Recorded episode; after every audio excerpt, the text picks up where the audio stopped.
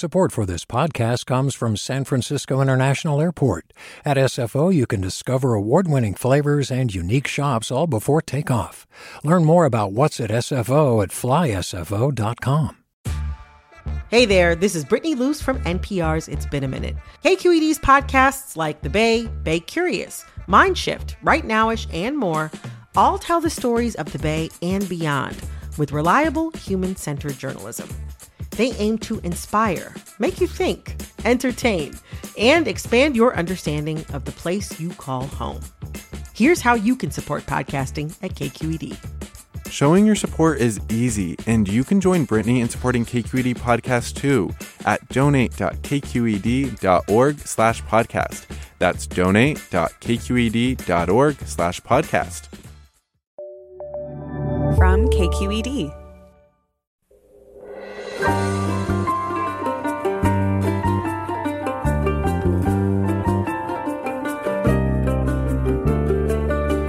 From K Q E D Public Radio in San Francisco, this is Forum. I'm Scott Schaefer. In the past three years, California spent about thirteen billion dollars to address homelessness, but a new report from the state auditor says how that money was spent isn't being tracked very well. Auditors describe a fragmented approach that's just not very effective. We'll discuss the audit's findings and recommendations. Then later in the hour, longtime journalist Katherine Seligman joins us to talk about her novel At the Edge of the Hate, as in Haight-Ashbury. It delves into the world of young homeless people living in and around Golden Gate Park. That's all ahead on Forum right after this news.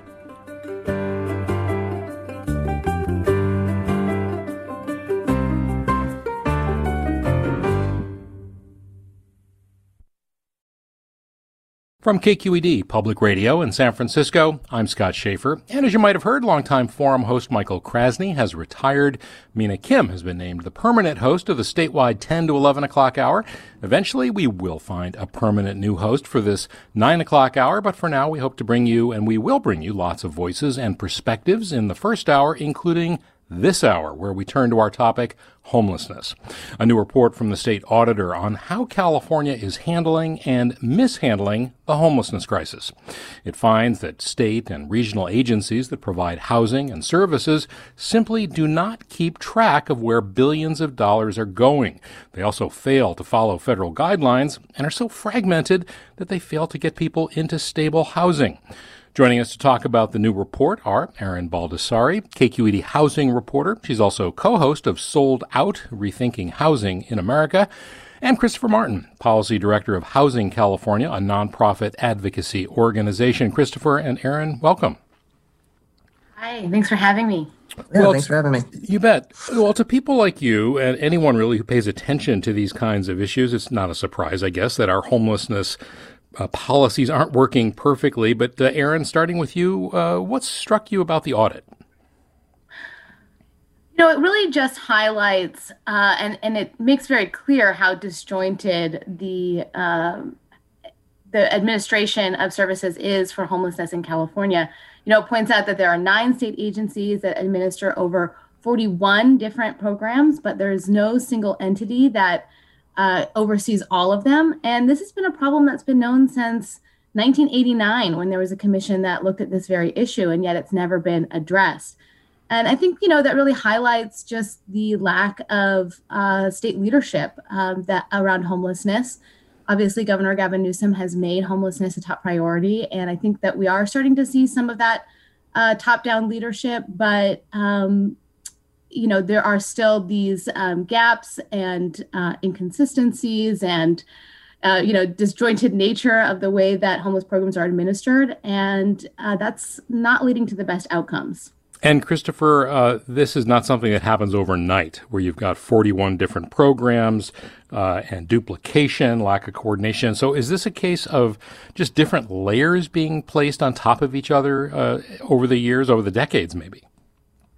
Well, I think it um, it's partially that, but partially also just the the multi-sector nature in which our, you know, our homelessness crisis plays out, um, you know, being that so many different facets of of our state government um, interacts with with the, the homeless system, from from the correction system to the to the hospitals and healthcare system, um, to, to social services, with foster care, and just the multi-sector nature in that. Um, but that just highlights even more the need for what this auditor uh, is pointing out, which is to have some authority at our Homeless Coordinating and Financing Council to to be able to coordinate those state agencies, the the very, you know, very multi-sector nature in which our state um, uh, has to address this issue kind of calls for the need for a centralized, um, you know, response, which would be, you know, kind of what the auditor is pointing out, um, in, in that we need to to think through how we can coordinate those resources to avoid that duplication of services and make sure we're using our resources that we do have, the very limited resources we do have, to the to the best of our ability. Yeah, and as you suggest, the uh, the uh, recommend one of the recommendations from the audit is that uh, more authority and responsibility be granted to this Homeless Coordinating and Financing Council that was created in twenty seventeen when Jerry Brown was governor. But they're also saying that they lack the authority to compel state agencies to make policy or to share spending data. So, uh, uh, Christopher, would, would that need to be part of sort of top-down edicts, I guess, from the governor and others in the administration? Yeah, I think they, you know, the coordinating council themselves have, have called for that, that they need they need that authority to be able to coordinate those agencies. You know, additionally, another piece of it, um, the, the coordinating council started um, in, in one quote unquote area of state government and then was moved to a different area of state government. And, you know, we think it's it's necessary to think through um, maybe, you know, giving them the higher level of authority to be able to coordinate those agencies, um, because, you know, right now they they don't necessarily necessarily have that uh, ability to to track other programs, to coordinate with other state agencies um, at, at this moment. And that that's key for, for any kind of homelessness programming, is to be able to track those resources, track those needs, and be able to use data to drive decision-making. Um, and right now they don't have the authority to do that. You know, the job of the state auditor is not to uh, review something and say everything's great. I mean, their job is to sort of find problems, make recommendations. And Erin, I'm I'm just wondering, uh, to what extent uh, are they saying that the money is being wasted, or are they just saying, you know, this could be better, that could be better, you're going in the right direction, but here's how to, to get there faster? Well, it's unclear if, you know, the money isn't being used efficiently is what they're saying. Um, not necessarily that it's being wasted, but that it's not producing the results that we would want to see from this kind of funding. So they looked at some other states that do have a more coordinated, centralized approach, uh, Washington, Maryland, and Virginia, and found that, you know, in Maryland and Virginia, both of those states realized reductions in the number of people who are homeless over the past five years. And in Washington, the number the the number of people who are homeless grew, but at a much slower rate than in California. So eleven percent in that state compared to thirty-one percent in California. And, you know, what they're saying is that by uh, having this type of data uh, and reviewing which programs are successful, you can more efficiently target those dollars and see which programs are working, and then double down on the programs that are working and get rid of the programs that aren't working. We're talking about the new homeless audit and uh, some of the issues around implementing an efficient and effective homeless policy in California. My guests are Christopher Martin from Housing California and Erin Baldessari, K Q E D's housing reporter.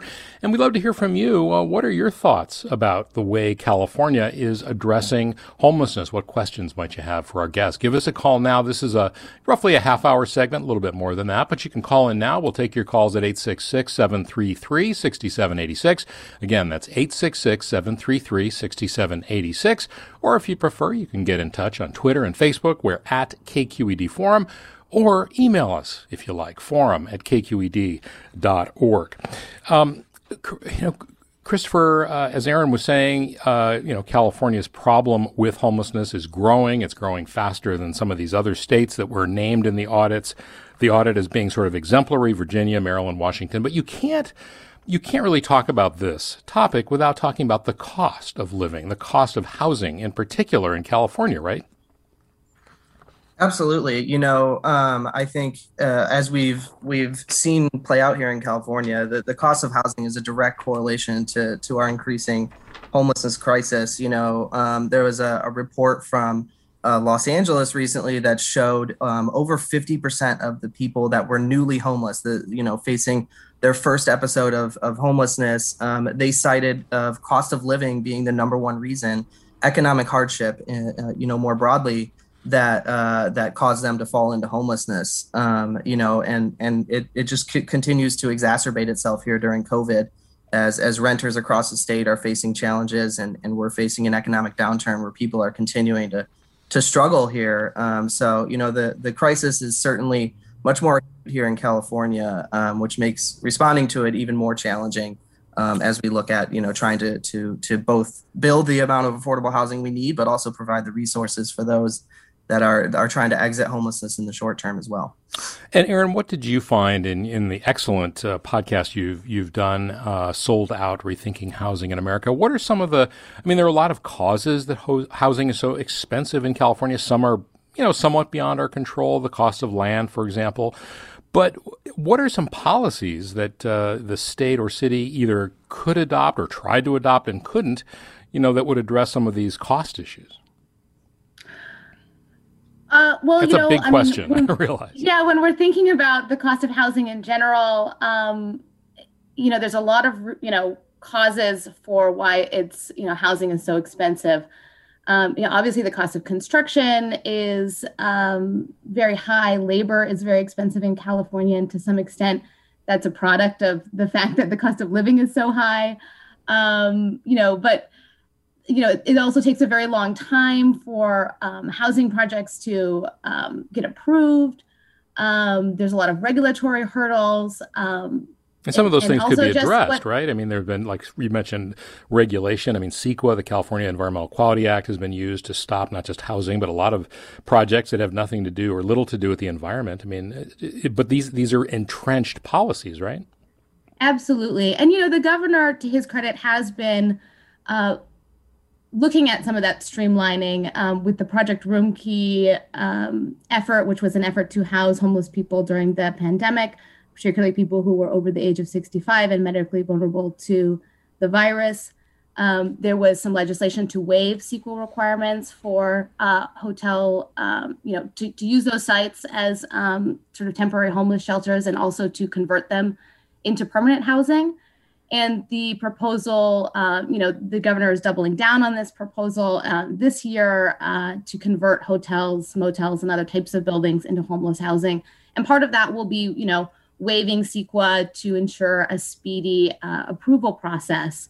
Um, you, you know, there's not much to be done about uh, the sort of uh, NIMBY attitudes. Um, there was one project in uh, Marin County that was um, slated to be used for homeless housing that was rejected because of opposition from neighbors. Um, that's a little harder one to overcome, because you're really trying to change the, the hearts and minds of residents who are fearful about what will happen if there is a, uh, you know, low income or um, you know, affordable housing in their community. Um, although I should say that the evidence, uh, you know, bears out that it it does not, re- you know, increase crime, um, and depending on the type of housing, it has very little effects on property yeah. values.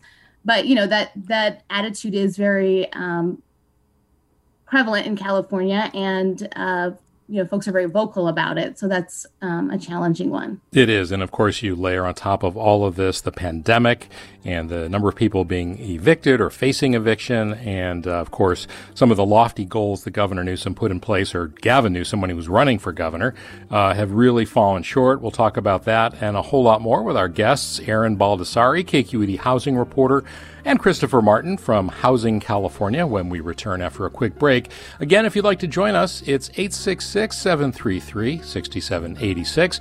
Again, eight six six, seven three three, six seven eight six, or get in touch on Twitter and Facebook. We're at K Q E D Forum.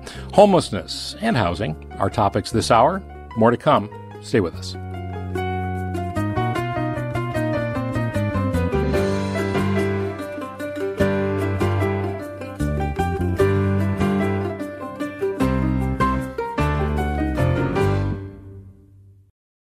Support for Forum comes from San Francisco Opera. Set ten years after a school shooting, the critically acclaimed opera Innocence takes us into a complex emotional journey where our understanding of innocence and guilt is constantly upended. Kaya Sarriaho's ethereal score collapses the past into the present as a community of survivors grapple with how to move forward. Don't miss the highly anticipated American premiere of Innocence, June first through twenty-first. Learn more at s f opera dot com. And welcome back to Forum. Scott Schaefer here, and talking this hour about homelessness, a new audit from the state.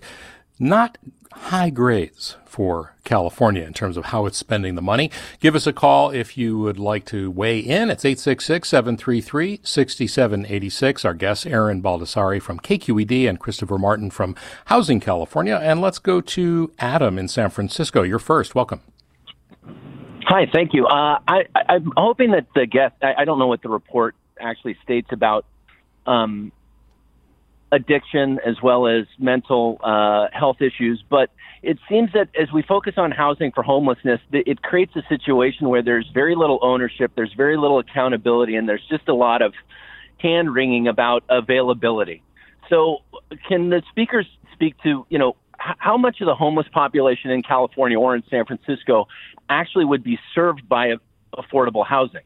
Uh, because there are other populations of homeless that would seemingly have to deal with addiction as well as mental health to, to really take advantage of that? Well, that's a great question. And in fact, let me use that question to transition into another report, which was in the San Francisco Public Press uh, this week, which says that nearly one out of ten of every San Francisco permanent supportive housing unit, and that's exactly the kind of housing that uh, Adam is referring to, the need for to give people supportive services who maybe have addiction problems or mental health problems, that one out of ten of those units Are, are are vacant. So, Erin, what does that tell you? It's really emblematic of this larger issue that the audit points out, which is the disjointed nature of the delivery of homeless services in the state. And, you know, what the caller pointed out, um, you know, needing to in- incorporate health services with housing is certainly key. And I think that that is also what the audit is pointing out. Um, you know, For example, if you're building, uh, let's say, permanent supportive housing with the type of addiction services on site that might be needed for some of the, the people staying there, you know, you have to go to one agency to get funding to build the actual building. You have to go to another agency to get a grant to operate the services. Maybe you have to go to to uh, another state agency to, to get uh, addiction support services and mental health services. And so with this lack of coordination, that makes all of that much harder because they have, each grant has a different timeline. Maybe one's due in June, another's due in March, the other's due in October. They have different reporting requirements. And it becomes much more onerous for these organizations that are also trying to deliver the services and build the actual building to get all of that done when they're trying to navigate this very confusing, uh, overlapping Uh, process where you're going to different agencies to get one project built, whether that's a you know a building or um, or or just trying to offer services to someone. Yeah, Christopher, what would you add to that? I, I know folks who work for affordable housing uh, agencies, and they'll tell me, for example, they get frustrated in San Francisco in particular, but probably elsewhere, where they go to one agency, say the planning department, and they get one answer about something, and then the fire department tells them something different in terms of what the codes are, and so they have to kind of start over, or it delays things. I mean, you know, for, for a city and a state that says it wants to do better, it just seems like there is, there are a lot of stumbling blocks still. Yeah, I think, you know, um, Erin Erin hit it on the head in that, you know, we're, we really need to kind of get to the effort of of almost like a, uh, similar to the term of like a one-stop shop where people can come um, and be able to access those resources and streamline this effort and line up our applications and, and resources because, you know, we we certainly have quite a disjointed system and it gets to the point of um, the need for that, that kind of higher level of authority for uh, the Homeless Coordinating and Financing Council to to not only um, coordinate those resources, but I, but identify those resources. You know, that was one of the things that the Coordinating Council was tasked with back in in the the uh, the originating bill, S B thirteen eighty, which was to identify the resources we have available to address homelessness throughout our state. And, and you know, that that feels like the first step we need to do, which is to kind of assess what we have and what the need we have is, and then coordinate those resources. Um, and be able to do that. We've, we've seen efforts that have played out over the past, you know,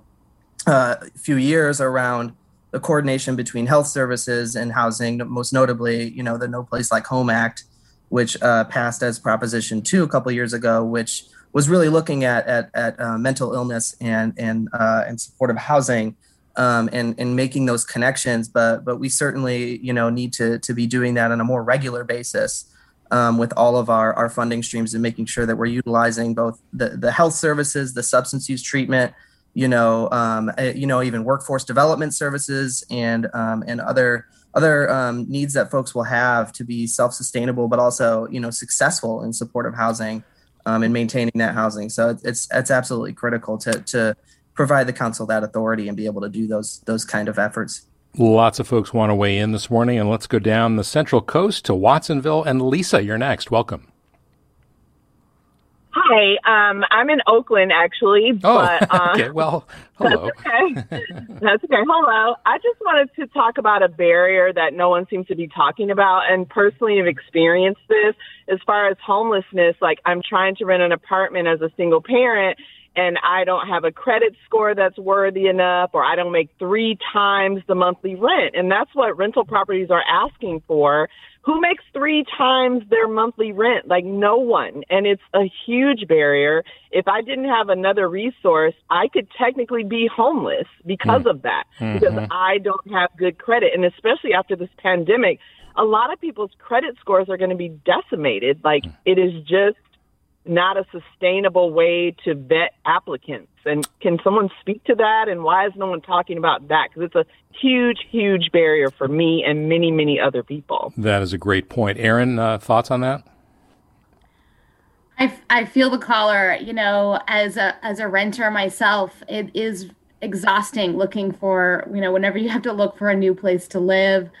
And, you know, unfortunately, because a lot of rental, a lot of the rental stock is in the private market, there's, you know, I don't know legally what the state could, you know, allow in terms of uh, setting requirements, um, because, you know, rental, you know, people who own property have certain rights uh, to determine who gets to live where, and, and their own vetting process uh, that's determined by state law and the Constitution as well. But you know, I think that there is this broader effort to push for um, more social housing, which is there, there is a bill in the state legislature this year that is, for the first time, bringing up the idea of publicly funded housing for not just the very lowest income people, but for all, you know, any, you know, middle, you know, uh, income people as well to take advantage of. That would be Uh, funded, you know, uh, built by the government, but um,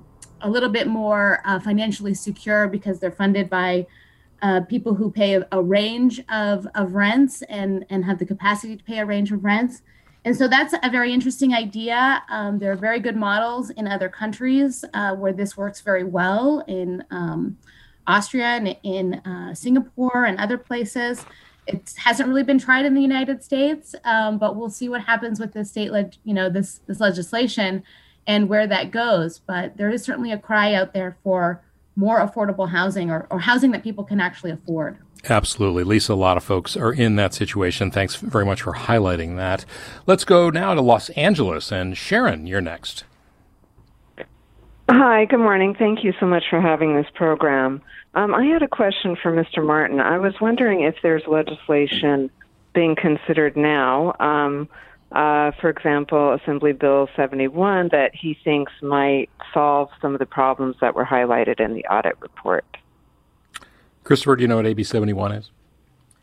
Of course. Um, um, A B, that's your job. A B seventy-one, yeah, of course. Uh, and uh, A B seventy-one is um, kind of building off an effort to to accomplish a lot of the goals that the state auditor pointed out. You know, most notably, um, it, it gets at some of the efforts around the authority for the coordinating council um, and the ability of the coordinating council to do a lot of those efforts. But it also includes a lot of work in there around, you know, um, getting at what what the audit call, you know, pointed out in, in terms of assessing need and gaps in our, our system, um, both locally and at the state. And so I know that bill would would require locals to do some Uh, both a needs uh, and gaps analysis, but also uh, having the state do that and set metrics and goals, which was something the audit really pointed out around trying to meet outcomes um, and and goals around you know, um, uh, you know, best practices around homelessness and and and getting people access to housing. Um, and one of the other, you know, biggest pieces here as it relates to the coordination among agencies, as I mentioned earlier, there's just so many different departments and agencies that touch uh, homelessness. And one of the pieces of seventy-one is to to create a discharge planning protocol for both prisons and hospitals and, you know, uh, a way to prevent people from from falling into homelessness, which, you know, is something that that needs to happen with those other state agencies. Um, there, you know, and and A B seventy-one is really an effort from from the state to both provide the resources necessary to to address homelessness at scale, which is something our state's really challenged to do recently. We spend less than a half a percent of our state budget on an issue that that really is the moral crisis of our time. And so, you know, that bill is really looking at providing scalable uh, resources to the need, but also, like I talked about, you know, what goes along with resources is also the accountability and the the coordination efforts to to meet some some outcomes and and finally meet measurable goals and, and measurable reductions in, in uh, homelessness for our state. So, Erin, what would you add? Yeah. Uh, well, I think what, what Chris was alluding to, but maybe didn't say explicitly, was that it calls for um, reforming the corporate tax rate to uh, drum up, um, you know, I think it's to the tune, and, and Chris can correct me, but over a billion dollars annually. I believe it's closer to one point four billion dollars. Um, to provide some ongoing funding for homeless services in the state, which is not something, um, surprisingly, that although we have, uh, although the state has spent a lot of money on homelessness over the past three, you know, five years, um, it, there is not a, a single ongoing uh, funding source or or many, uh, you know, meaningful ongoing funding sources to really address the problem, as Christopher said, at scale. And so that would be um, certainly a, a critical addition that provides more certainty to providers about, um, you know, assure, you know, assuring them that they're going to be able to render services, you know, this year and next year and into the future, because, you know, it, it, homelessness, once you house someone, you know, you still have to provide uh, ongoing support to them as they're recovering from addiction or finding a job or, you know, continuing their education and getting on their feet. So it's not like you can just provide some money at the out, outset and then you're done. It requires an ongoing commitment, and that's where this ongoing funding comes in. All right, Sharon, thanks for that call. Let's read some listener comments. Holly writes, why build new supportive housing now? With COVID, so many office buildings will remain vacant as work from home is the future. How about tax deductions for companies to give their buildings a very at very low cost to housing and services? And then Michael writes, uh, what are the demographics? How many are California residents? How many came from other states? How many are drug-related, mental illness? Uh, that's a you know complicated question, but a lot of people do wonder where homeless folks come from. Are these people who are being evicted? Are they people who come from communities in California where they don't have as many services? You know, maybe it's all of the above. Christopher?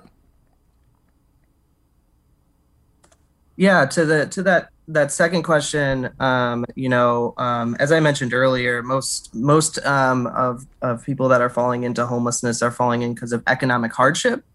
Um, you know, while while mental health and substance use treatment are, are certainly pieces of that, the majority of people that are falling into homelessness for the first time um, are are both from California. There's there's data that shows somewhere to the tune of eighty percent of of people experiencing homelessness currently Um, are from the state of California or have lived here in the last five years. And so, you know, it it, it certainly um, is, is uh, California rooted um, in, in terms of where where people are from um, that are experiencing homelessness. And, and, and you know, we, we have to look at it holistically. We have to include, you know, those substance use treatment, that mental health treatment, um, the workforce development piece. But but really what we're seeing right now is that people are falling in from from economic hardship, and, and the cost of living here in California is just so high. And uh, and when people don't necessarily have a safety net to fall in upon, you know, their one, you know, major hospital bill or, you know, um, uh, economic, you know, um, payment away from from falling into homelessness. And so, you know, that that's kind of where where we're seeing the, the challenge play out. Another comment here, Greg writes, sort of along the same lines, California, proud bastion of liberal progressivism, is so ruthless in its abandonment of the homeless. How does the per capita homeless rate in California compare to other states, which actually care for their homeless. I'm not sure folks would agree with that. Uh, it may not be, it may be that the policies aren't working as well, but uh, there there does seem to be a fair amount of compassion. Some say too much. Erin? By, the, by that, I mean, there are people, I, there's another uh, listener here who writes, I live on Russian Hill, used to walk my two dogs to the farmer's market. Now I walk through blocks of tents, feces, needles, crazy people yelling. Uh, why do my tax dollars pay for hotels for homeless people? When do we just say no? Just saying what most San Franciscans are thinking. So there is there is that uh, sort of fatigue, isn't there, of dealing with this issue, even as we have a growing homeless problem and a, you know, a lack of solutions and funding for them. One of the things that I think is very characteristic about homelessness in California is that it's very visible, right? So one hundred fifty-one thousand uh, people who were homeless uh, at the last time that the state did this biennial uh, survey in twenty nineteen, most of them, about one hundred thousand, were unsheltered. So those people sleeping in cars and tents, R Vs, um, in encampments, places that aren't meant for regular habitation.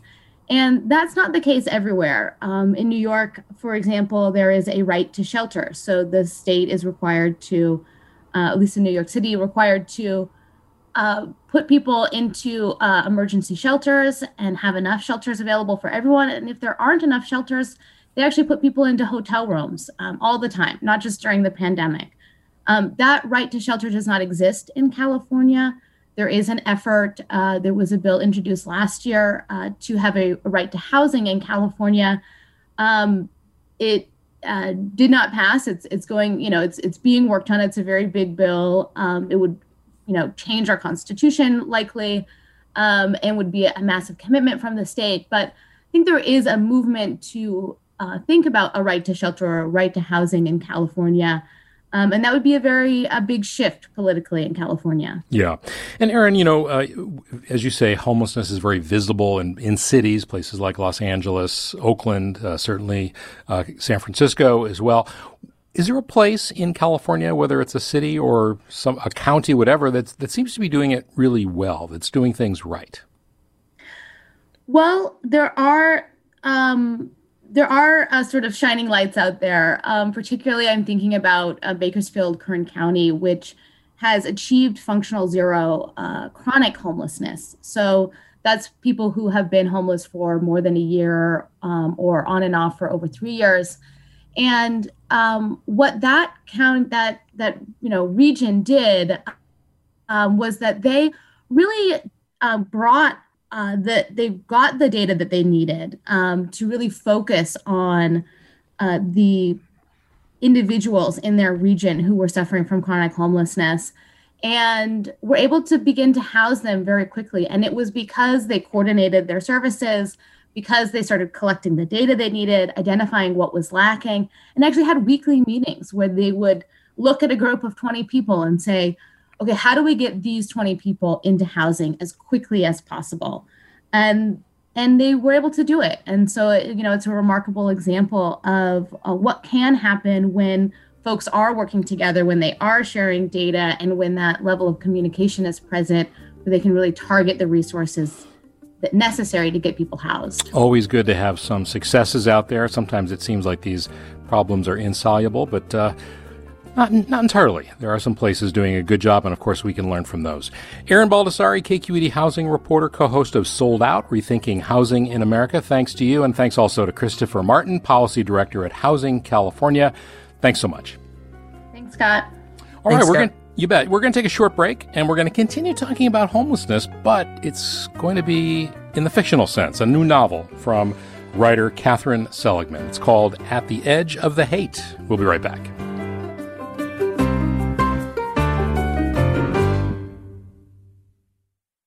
Support for Forum comes from San Francisco Opera. Set ten years after a school shooting, the critically acclaimed opera Innocence takes us into a complex emotional journey where our understanding of innocence and guilt is constantly upended. Kaya Sarriaho's ethereal score collapses the past into the present as a community of survivors grapple with how to move forward.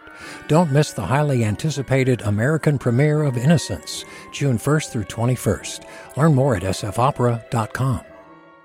We've all got those parts of our house where the internet just won't go. Well, if you had wall-to-wall Wi-Fi from Xfinity, you could worry less about dead spots.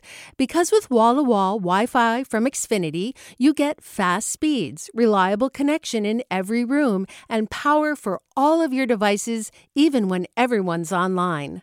That's wall-to-wall Wi-Fi, only with Xfinity. Restrictions apply. Not available in all areas. Actual speeds vary. All over the country, we need to improve reading in Wisconsin. Schools are changing the way they teach reading. I'm calling for a renewed focus on literacy. We have gotten this wrong in New York and all across the nation. And it's happening because of a podcast. I think your podcast has changed my life. And I'm going to share this podcast with everyone I meet. Sold a Story investigates how teaching kids to read went wrong. New episodes of Sold a Story are available now.